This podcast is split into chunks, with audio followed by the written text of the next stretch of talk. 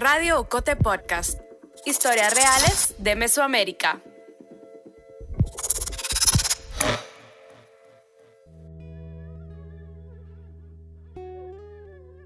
Saberes es un video podcast conversacional de Ocote para escuchar voces esenciales del pensamiento indígena contemporáneo en Guatemala.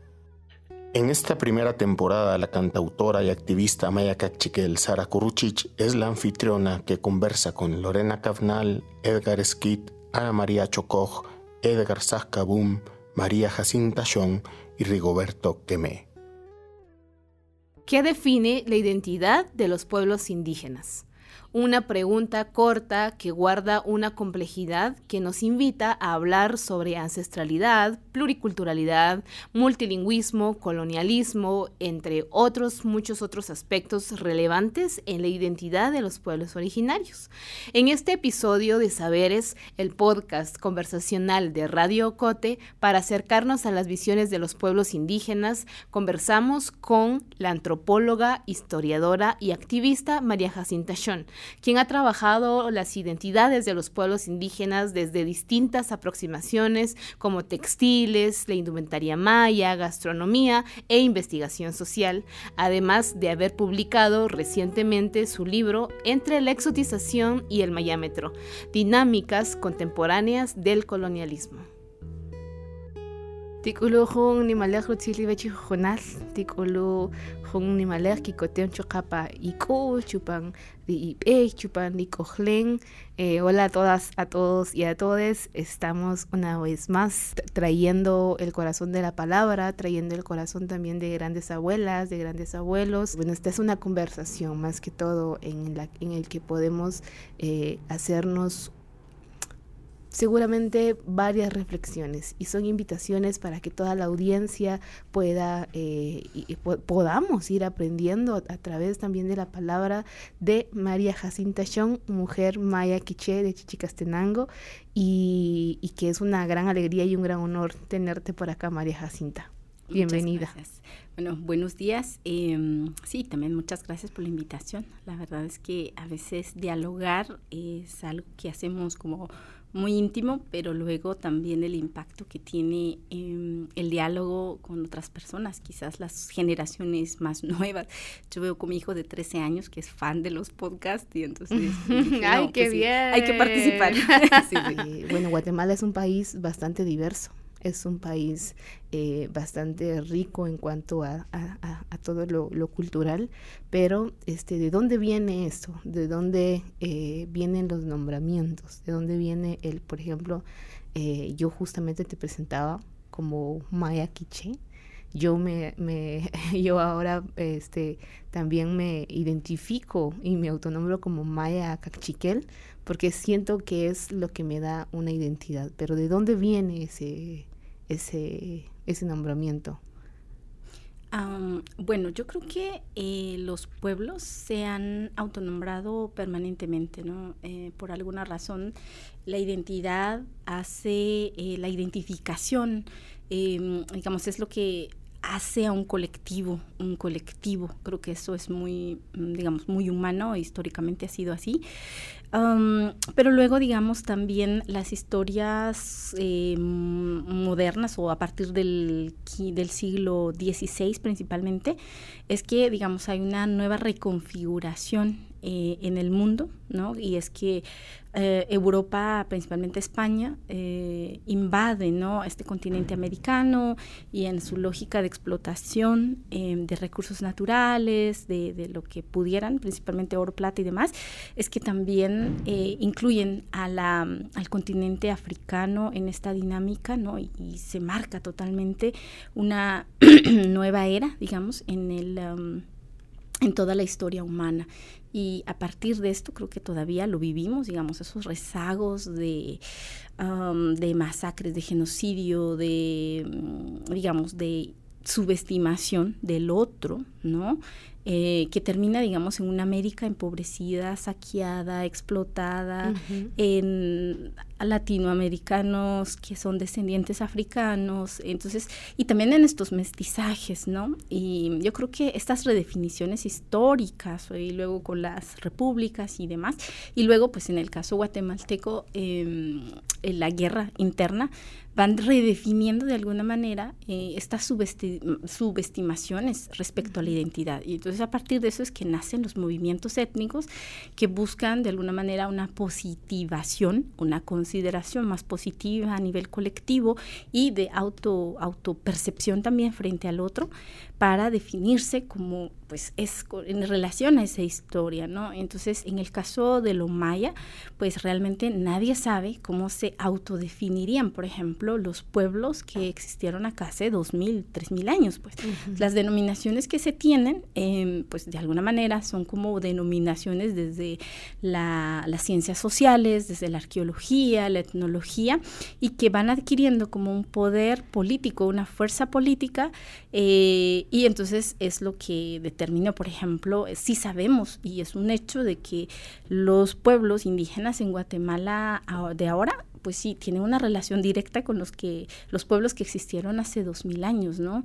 Eh, ¿Cómo se llamaría? No lo sabemos, pero el hecho de llamarse mayas ahora, este, es hace la relación con esa ascendencia, con esa genealogía de los pobladores, pues históricos de estos pueblos, ¿no? Em, quizás es como digamos, cómo vamos asumiendo el, el, término, ¿no? Y nuestras lógicas justo en esas dinámicas frente a las violencias, frente al racismo, frente a la explotación, que le van dando también contenido a esos conceptos étnicos, ¿no? En este caso es maya y nuestro concepto histórico pues sería quiché, eh, tzutujil, em, aunque ahí sigo teniendo una duda. Yo, por ejemplo, bueno, sí, los erchis, ¿no? Eh, pero ellos no se autoidentifican como Erchis, ellos se autoidentifican como Ralachoch, que es hijos de la mm, tierra, y eh, dicen que el Erchi es su idioma. Entonces, por ejemplo, ahí, si, fue un error de, o sea, en los acuerdos de paz, entonces tú vas a ver en el libro que hay toda una reflexión sobre los acuerdos de paz, quién le dio contenido y demás, porque, digamos, siempre hay preguntas sueltas, ¿no? ¿Por qué llamarlos Erchis? Eh, quien, lo, quien no supo, quien no entendió, quien no comprendió que su autodefinición de pueblo sería Rala Choch y no, no como idioma, ¿no?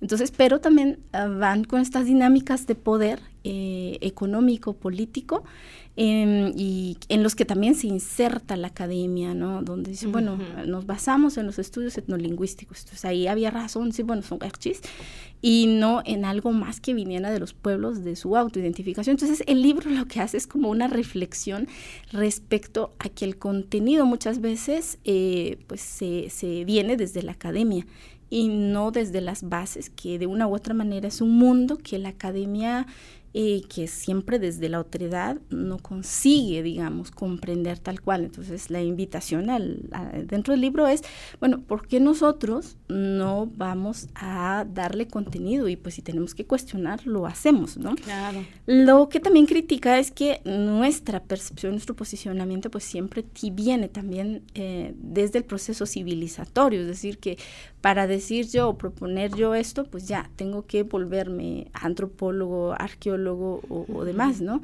Y que de alguna manera en medio de estas luchas, si tú quieres vivir de académico, pues terminas como también Ah, diciendo lo que la academia va a tener que aceptar para tú poder también ser parte de ese mundo. Entonces ahí es que entra como nuestro compromiso político, decir, bueno, voy a trabajar para el pueblo o quiero ser reconocido dentro de la academia. Entonces, bueno, ahí vendrá pues el ego y muchísimas más, y sobrevivencia seguramente, ¿no? Entonces, es siempre muy complejo hablar para mí de lo, digamos, de estas denominaciones de identidad, porque, eh, digamos, no, o sea, solo parece tan simple como, ah, es una cuestión de identidad, pero eh, va inserto y en relación con lo histórico, con lo económico, con lo político, con eh, toda esta fuerza del poder uh, racializador y racista, ¿no?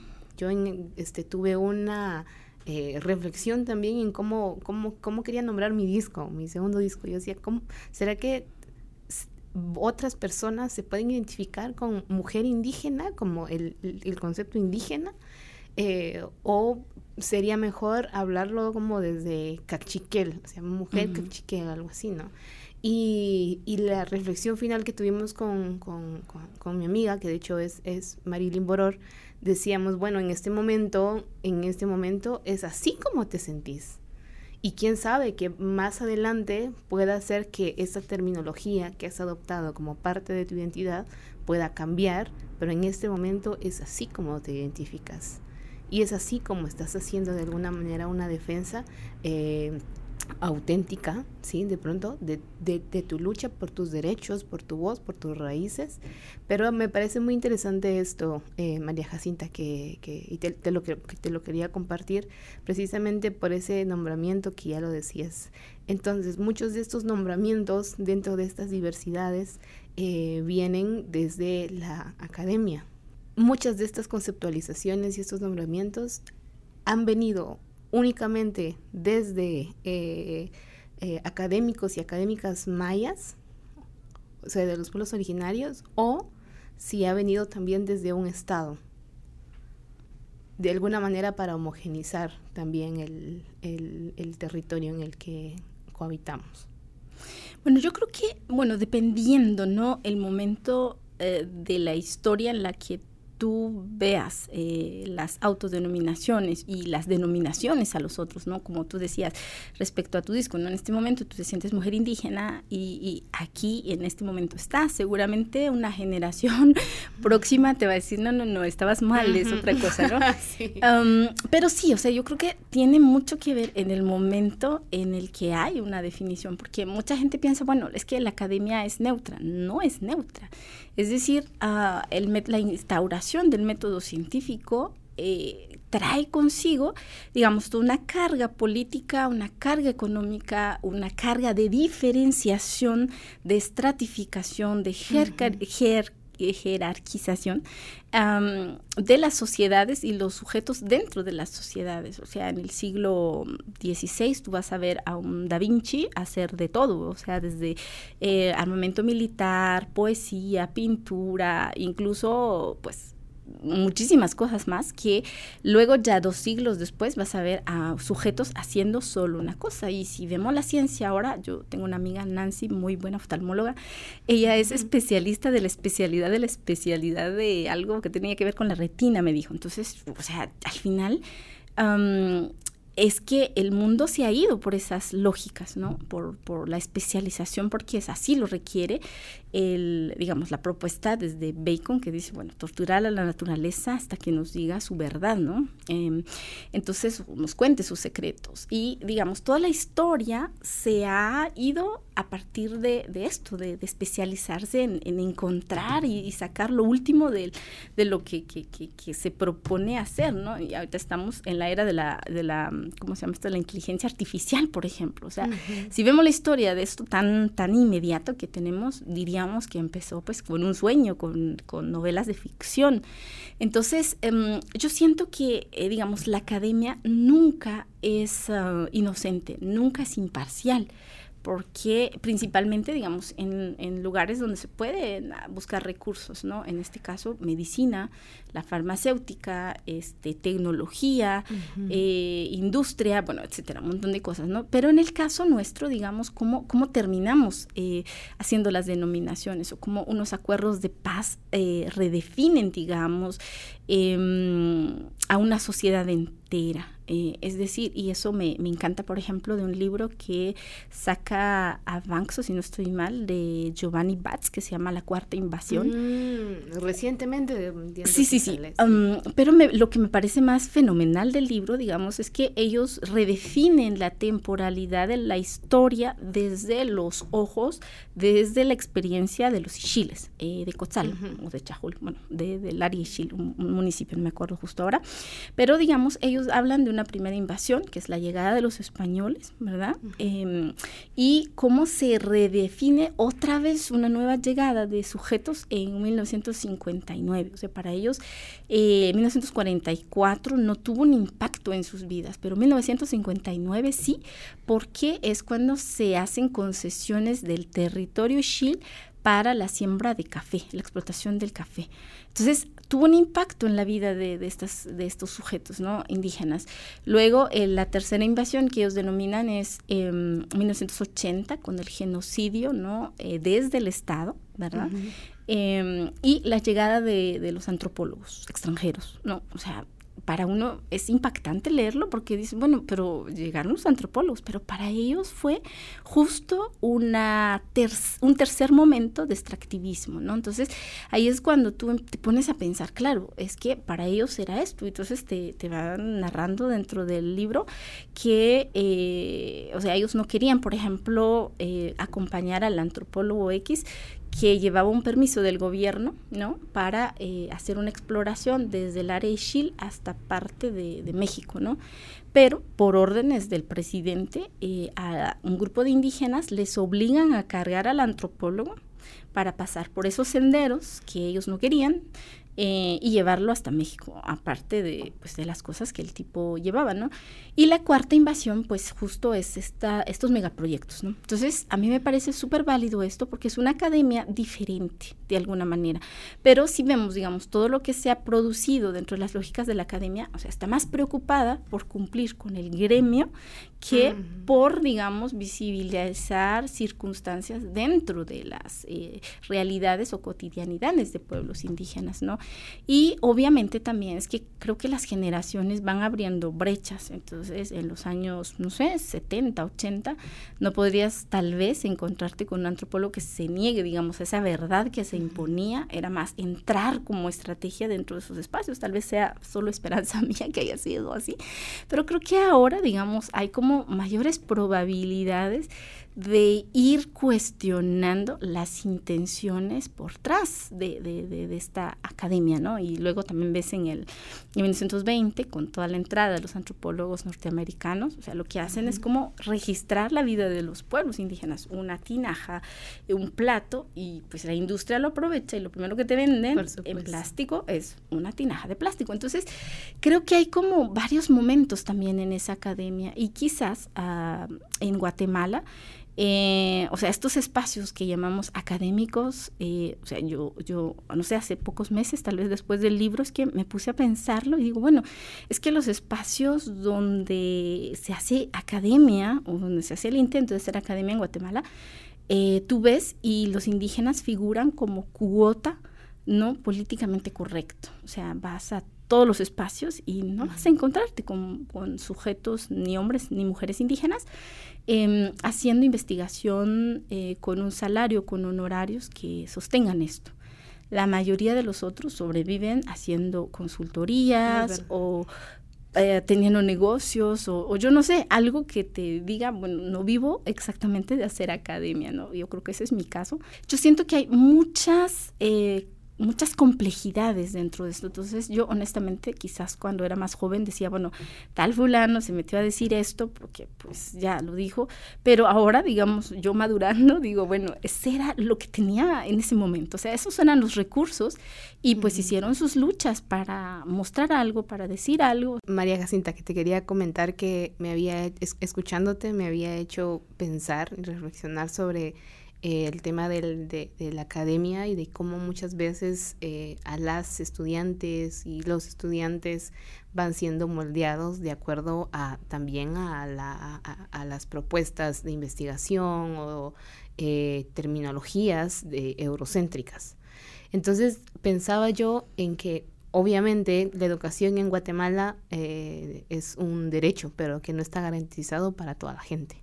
Exacto. Entonces, para las personas eh, mayas que han llegado a la, hasta, la, hasta la universidad, quienes han comenzado o que han eh, realizado diferentes estudios em, investigativos también de acuerdo a, la identidad misma, em, muchas veces trabajan de pronto con un enfoque ya eurocéntrico, porque eso es prácticamente de la forma en la que vinieron siendo moldeados eso de alguna manera, este, ¿cómo sería allí María Jacinta? Porque eh, se puede entonces generar alguna investigación, pero este, con una mirada desde afuera, sin tener, o sea, ¿se, cae en eso entonces? Bueno, yo creo que mm, desde dos puntos esta lógica eurocentrista que está en estrecha relación con los procesos civilizatorios, ¿no?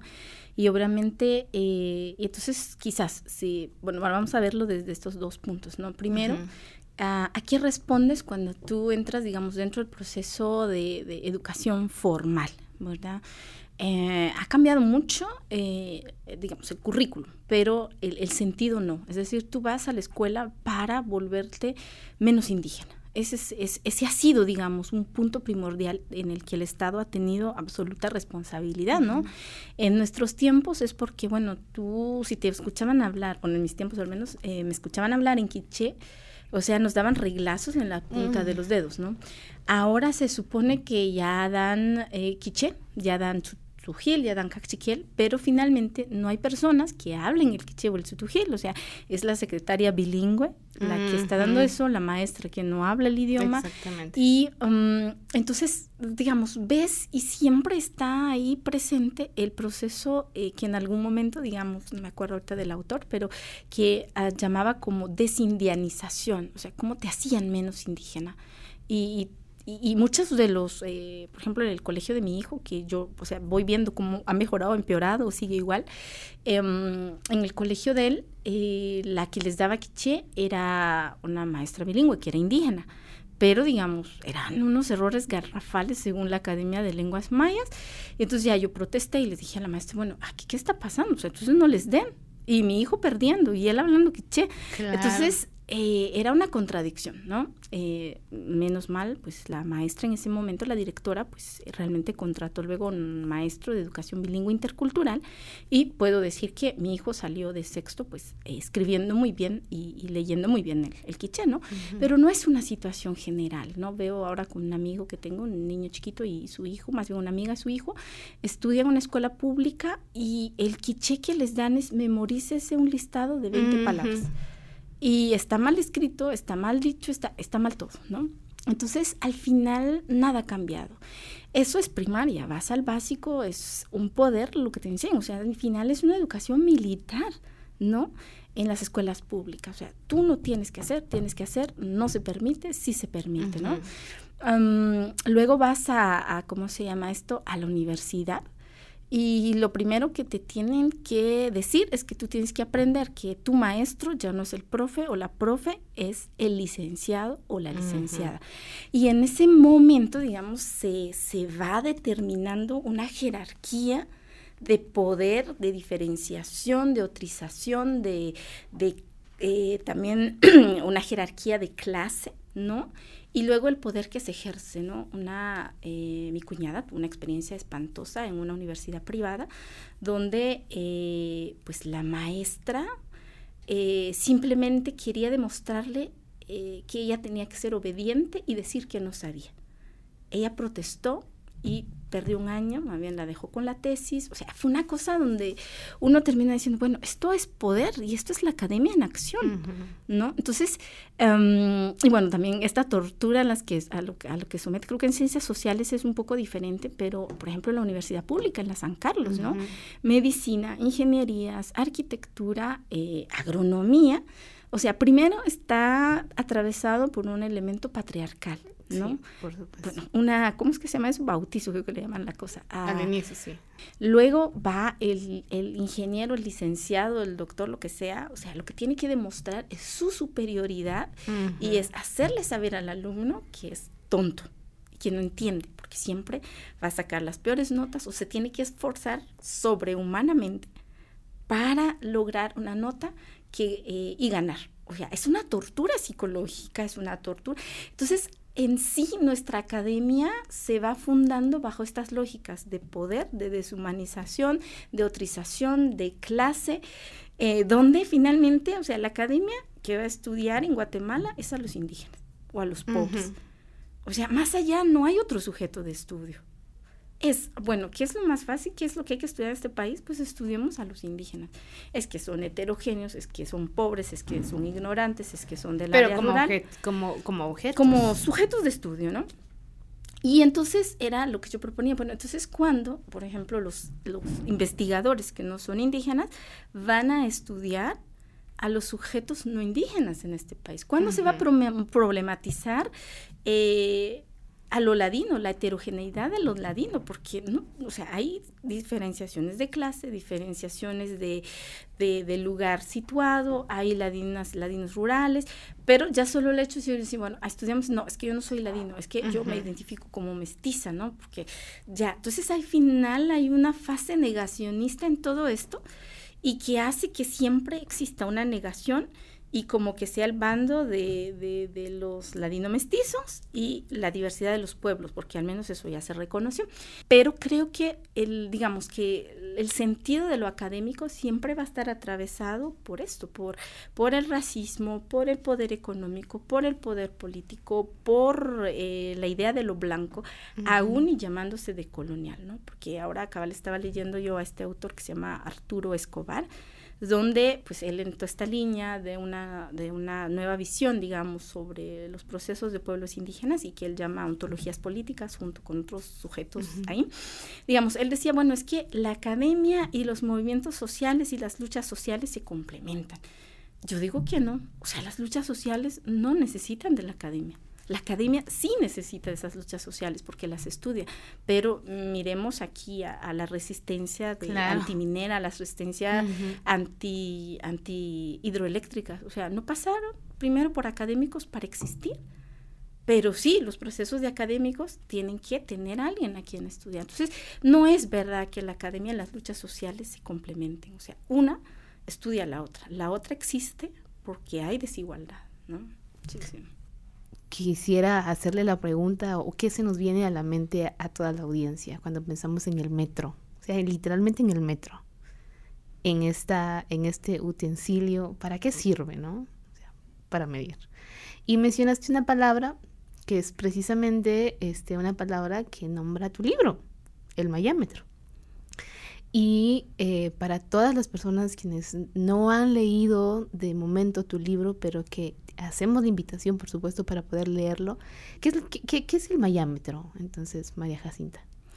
Bueno, creo que se propone como un concepto sarcástico, em, pero básicamente lo que yo quiero decir con mayámetro es eh, esos momentos em, en los que, eh, primero para mí, lo que te decía, no, lo maya es una palabra que define, digamos, una relación de proceso más que una denominación histórica. ¿No? Es decir, lo que te decía, o sea, no sabemos cómo se llamaban realmente los, em, los antiguos, ¿no? Eh, que estuvieron acá. Lo cierto es que a nosotros no, así como parecimos espontáneamente en la historia, por lo tanto, tenemos una relación directa con estos sujetos que vienen existiendo y ocupando el territorio desde hace miles de años. O sea, eso es una verdad que le guste a quien le guste o no le guste, pues eso es, no aparecimos espontáneamente, ¿no?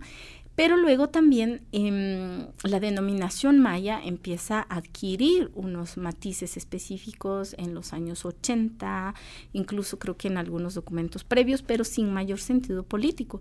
Pero digamos se recupera para demostrar como esa relación eh, dentro del imaginario, ¿no? Pero luego también resulta que eh, este proceso civilizatorio, ¿no? De que nos dice, bueno, la academia es la que logra llegar a la verdad, eh, muchos de nuestros hermanos mayas pues se volvieron dentro de, esas lógicas de, formación académica, ¿no? Y para mí el mayámetro es una ironía entre nuestras contradicciones, ¿no? Entre nuestras contradicciones de decir, bueno, lo vamos a hacer muy realista, lo vamos a hacer muy real, ¿no? Entonces terminamos hablando de dioses, aceptando que somos politeístas en lógicas relativistas, pero entonces tú, tú vas a un espacio y dices, bueno, este, ¿y dónde están los dioses? No hay dioses.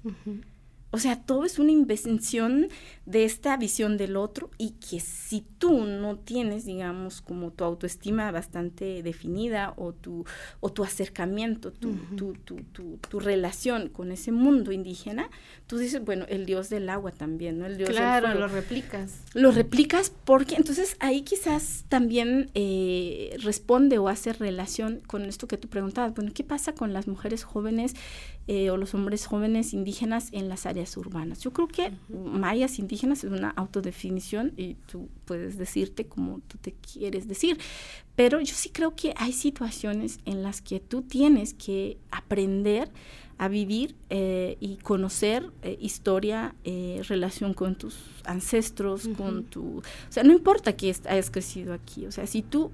Y hay una cosa que para mí sí es primordial, que no puedes perder, y es el idioma. Si tú te crees incapaz de aprender el idioma, mucha gente dice, bueno, yo no lo aprendí, es que yo crecí en la capital, pero lo puedes reaprender. Es que no puedo. Ah, pero es que si aprendiste inglés, si aprendiste francés, sí, pero es que el idioma indígena no es mi cotidianidad, pero tampoco lo es el inglés y el francés. Y sí lo logramos aprender. Entonces, al final, para mí, eh, digamos, el mayámetro tiene una relación directa con los procesos de racialización.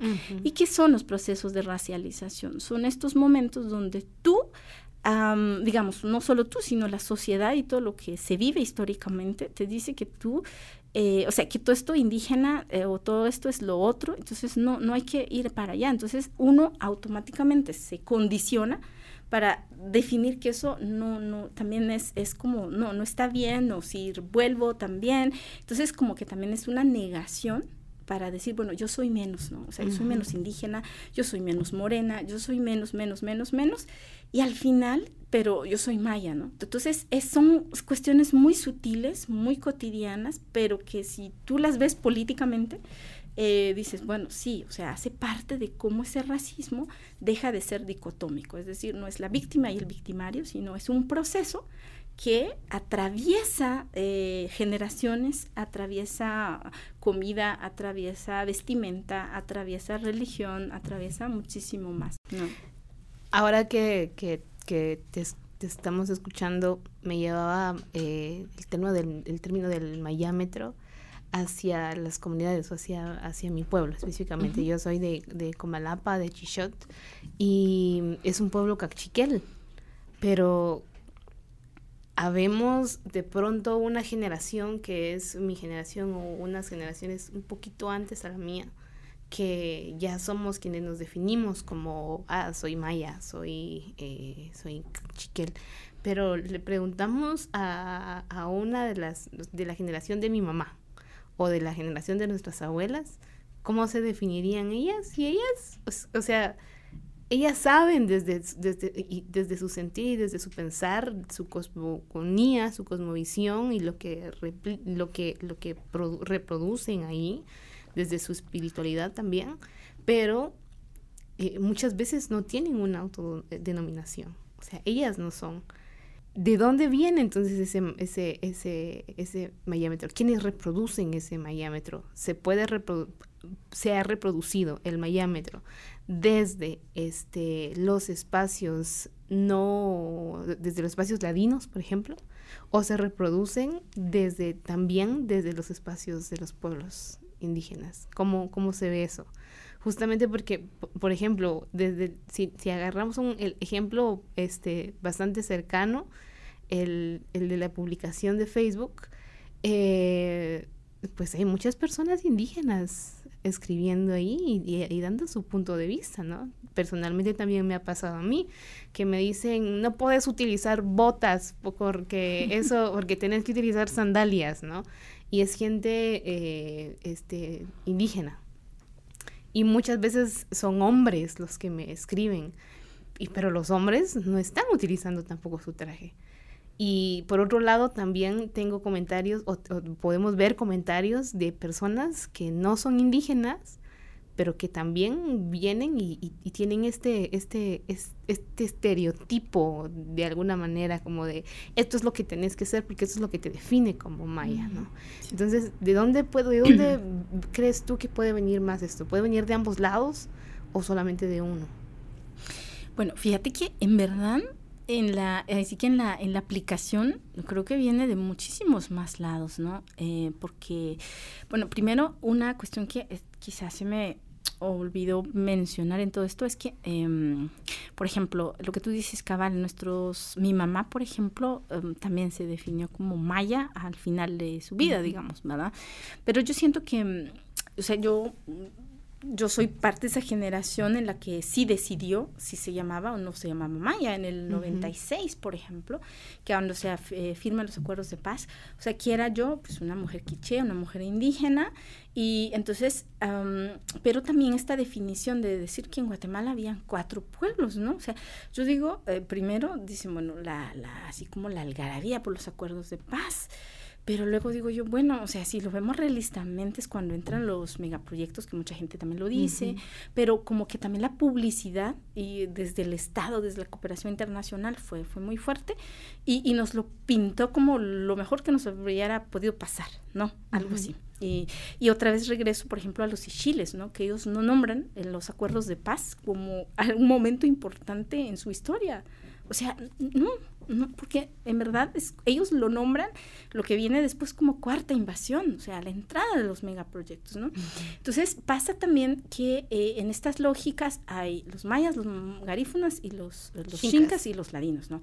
Pero si la gente que no es indígena no se siente cómoda con lo ladino, ¿a quién se le ocurrió llamar ladino eh, a un pueblo que no se define como tal y que ciertamente no sabe cómo definirse, pero no sé, no les gusta definirse como ladinos, ¿no?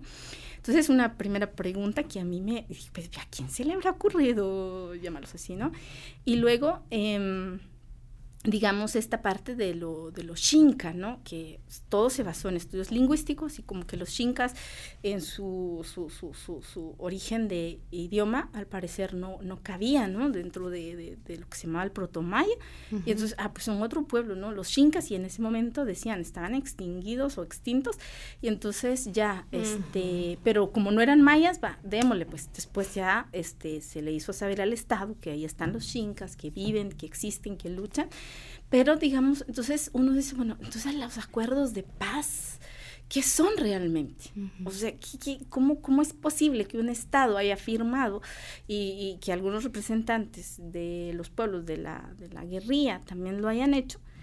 Para definir, yo creo que los únicos que sí dijeron, bueno, si somos mayas, eh, fueron los mayas y seguramente, no sé, no podría hablar por los garífunas, pero digamos, em, es como toda una contradicción ese momento, ¿no? Eh, y luego eh, el hecho de decir, bueno, es que en Guatemala, o sea, pero es súper excluyente. Sí. Es sumamente excluyente. Entonces, em, en todas esas definiciones, digamos, siento que hay una, una discusión pendiente porque de alguna manera, eh, digamos, el bombardeo que se tuvo a nivel publicidad, a nivel formación política, a nivel de diplomados, eh, de parte de las organizaciones indígenas con apoyo a la cooperación, como que también convencieron a la gente decir, bueno, ya la generación, ahora pues llamémonos mayas, o sea, si me llamo maya, como que me van a respetar más porque ya van a saber de mis, de mis derechos y demás, ¿no? Pero creo que es solo para una parte de la población. A mí me tocó hacer un peritaje para el Ministerio Público hace poco en Huehue. Era mm, una, mm, digamos, era una, una pelea entre dos mujeres que vendían en el mercado. Eh, y ellas sabían, una era, sabía que era racismo, pero digamos, yo acaba le decía al compañero con el que estaba, bueno, al que, al que le di el informe, digamos, que era el racismo en bruto, lo que se podía ver porque en ningún momento, digamos, se mencionó. se mencionó, que era maya. O sea, ella solo sabía que estaba siendo discriminada, que era racismo por ser mujer indígena, que no usa el traje, que no, porque ha sido tan dura su historia dentro de, ese mercado, digamos, que no lo usa, pero ella sí se identifica como indígena y los otros la identifican como indígena. Lo peor de todo es que la que va haciendo, digamos, el acto racista tiene un apellido indígena, ¿no? Mm. Pero entonces ahí entra inserto eh, su idea de que la, la, otra señora viene de la ruralidad, que viene de otro pueblo, que, en fin. Entonces yo le decía acabar al compañero, oye, pero esto es el racismo en bruto. O sea, todo lo que hablamos de que si son los mayas, de que si no sé qué, o sea, eso es ya un racismo como más, em, más pensado y más reflexionado. Pero esto que pasó aquí es el racismo en bruto. Entonces, yo creo que hay muchas cosas todavía. Eh, que, digamos, escapan a esto que creemos que, que, es, ¿no? Hay mayas, hay garífunas, hay chincas y hay ladinos, y que como que todo mundo se sabe dónde ubicar en este país. Eso me parece que también es una ficción del Estado. Mm. y de los activistas que están ahí como diciendo, no, todo el mundo sabe quién es Maya, todo el mundo sabe quién es Shinki, todo el mundo sabe quién es Ladino. O sea, no es cierto, hay más complejidades y que son eso, ¿no? El racismo en bruto de alguna manera. Para el último censo que fue en el 2018, eh, algo que de lo que se habló bastante fue del porcentaje eh, creciente de las personas que se autodenominaron este, como shincas. Y eso es algo que, mencionabas también, ¿no? Em, y realmente, por ejemplo, a mi casa no, no pasaron a, hacer el censo. Y, y, nosotras, digamos, que sea, justamente con, con la visión que, que, ya decías, que de pronto ya, este, hemos tenido alguna reflexión y discusiones también, o, escucharte, eh, poder leer tu libro, eh, bueno, ya viene la reflexión interna de, bueno, entonces, ¿cómo me denomino? Pero pues no, no, no nadie vino a censarnos, ¿no? Entonces, ¿cuál, o sea, el papel del Estado sin duda ha tenido mucho que ver en esta, eh, en este racismo eh, que, que, está bastante permeado, que está bastante naturalizado, y entre, entre nosotras y entre nosotros incluso como pueblos, que, que muchas veces no sabemos los conceptos eh, pero que también sabemos eh, que, que, hay un atentado en contra de nuestra dignidad humana. Y a esto quisiera, eh, pues ya, ya casi vamos llegando al final lamentablemente, pero quería hacerte, no quería dejar en el aire una pregunta muy, muy importante, María Jacinta, sobre el tema de la apropiación cultural, sobre el tema de que, que es de pronto puede ser una, una pregunta bastante parecida al tema del mayámetro. ¿De dónde viene también la apropiación cultural? ¿Cómo ves tú la apropiación cultural? Uf, puedo, bueno, sí, yo creo que voy a aprovechar haciendo relación con esto que eh, preguntas, eh, con esto que decías, bueno, eh, quién, quién puede también, digamos, aplicar el mayámetro, ¿no? Porque parecieran cosas tan distintas, pero que de una u otra manera tienen una relación eh, impresionante, ¿no? Porque digamos que desde fuera y desde adentro hay lógicas de decir quién sí y quién no, ¿verdad? desde fuera te dicen, mira, o sea, tú eres menos indígena porque no, te pintes o no te, no te pongas esto. No o te pongas tenis como nosotras soy. o, em, mira, una verdadera indígena no haría eso, o bueno, en fin, ¿no? Y luego hay los otros que clasifican a las mujeres indígenas entre si se parece una más a Pocahontas o una más a, Moana, o, o sea, como estos referentes, ¿no? Eso es muy, hay perdón, María Jacinta, ahí eh, hay una, muchas veces hay un reforzamiento de, la blanquitud también en, eso, o sea, sobre el tema de la belleza, ese es un tema también bastante amplio. Ah, creo que es como es un debate, ¿no? Y eso es un debate que está afuera, pero también es un debate que está dentro. Entonces, eh, digamos, eh, el mayámetro, el mapuchómetro y demás, eh, van determinados en, muchas lógicas, ¿no? En muchas, muchas lógicas. Eh, por ejemplo, el ser gordito, el ser delgado, el ser moreno, el ser, o sea, si la facción es tal cual, o sea, es como muy complejo esa, esas definiciones de quién. Por eso es que siempre yo uso una frase, siempre dice, bueno, es que al final el mayámetro pareciera que califica al maya más maya que nunca, ¿no? Siempre como ironía, porque, o sea, eso no existe, es una ficción, ¿no? De, de, de quién podría ser sí y quién podría ser no. ¿Y por qué tiene relación, digamos, con esto que tú llamas apropiación o extractivismo epistémico o, bueno, cultural. o cultural o como se pueda definir desde muchas lógicas, ¿no? Yo creo que tiene relación y no tiene relación. Uno, porque em, para mí es que los pueblos para existir tienen dinámicas, o sea, deben ser dinámicos. Si, por ejemplo, yo ahorita me puse este huipil, ¿no? Que yo lo mandé a hacer y le dije a la compañera, gracias que lo hiciera así, tal cual, ¿no? Eh, pero, o sea, yo soy de Chichi, es um, un gusto de una chichica azteca que lo hizo una mujer de Santiago Titlán. Entonces, eso ya le coloca una dinámica, ¿no? Eh, pero si, por ejemplo, yo tuviera que ponerme el mismo huipil todos los días con el mismo diseño, porque se supone que eso es más auténtico, yo creo que me aburriría y así nos pasaría a todas, pero no, o sea, en el caso de las mujeres es que ahí vamos, que si el color que está de moda, que si son pájaros, que si son chompipes, que si son pavos reales, que si, entonces al final, digamos, es lo que le otorga existencia, vida y creatividad y posibilidad a estas dinámicas culturales, ¿no? Imagínate, ahorita es un hilo mercerizado, un algodón que seguro viene de algún país de fuera, que alguien ha de importar, son tintes que no son naturales, que traen fijadores, que seguro serán contaminantes, en fin, pero que de alguna manera este, se insertan dentro de, de nuestras dinámicas cotidianas, ¿no? Y eso nos hace tener emoción. Será yo y me mandé a hacer un huipil y entonces va a ser así. ya. Uno pasa meses soñando con el Benito huipil, ¿no? Pero ¿qué pasaría si tuviéramos que abogar por lo auténtico? O sea, yo creo que no, no, no sobreviviríamos, pero ni tres años, ¿verdad? Porque ¿qué es lo más auténtico? Si nos tuviéramos que preguntar eso, bueno, se define que es un huipil de algodón con cierto diseño y saber que eso me lo tengo que poner todos los días, yo creo que, ah, no, pues cambio, ¿no?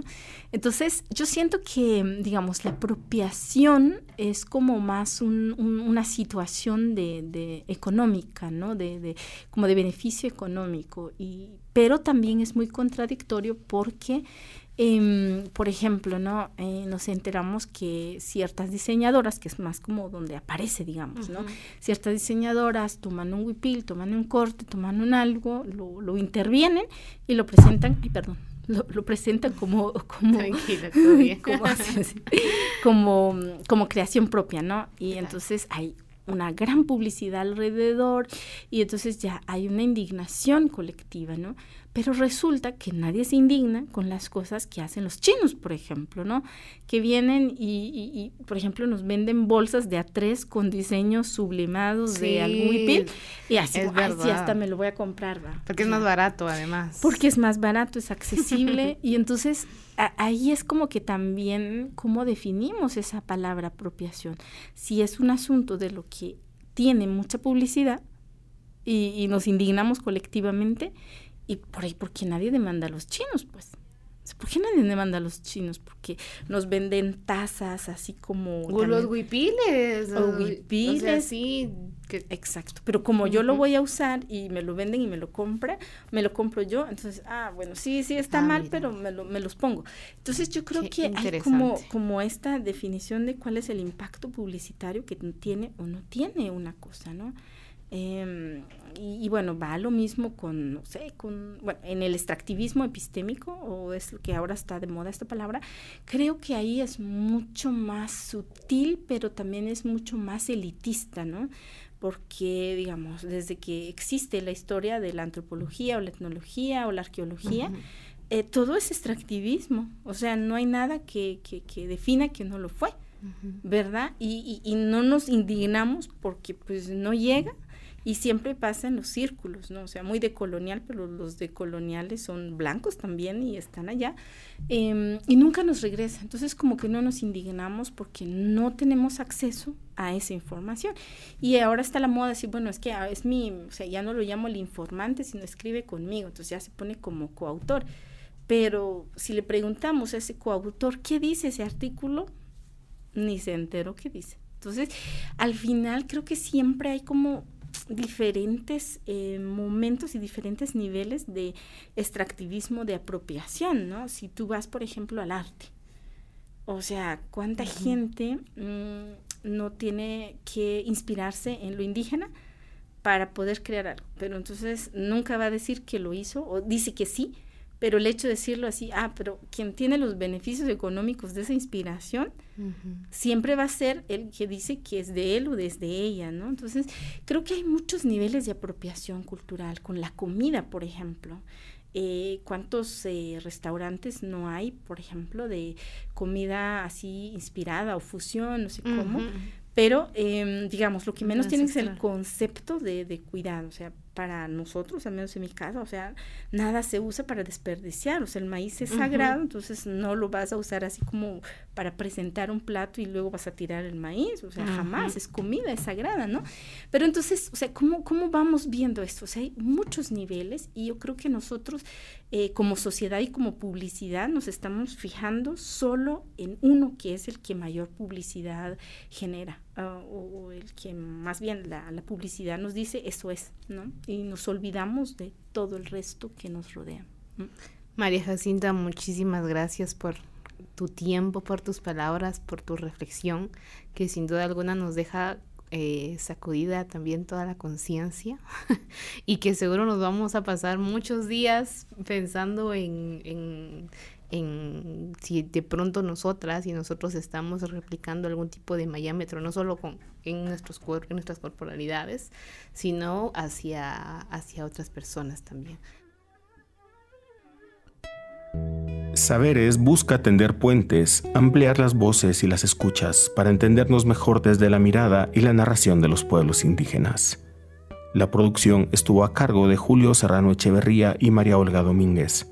La producción técnica a cargo de Diego León. La ilustración y diseño gráfico son de Oscar Donado. La música original es de Sara Kuruchich. La coordinación editorial estuvo a cargo de Alejandra Gutiérrez Valdizán.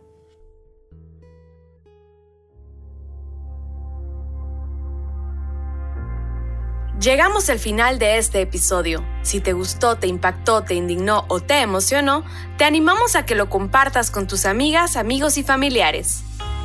Sigue nuestro canal en tu plataforma de audio favorita para que te notifique cuando estrenemos un episodio.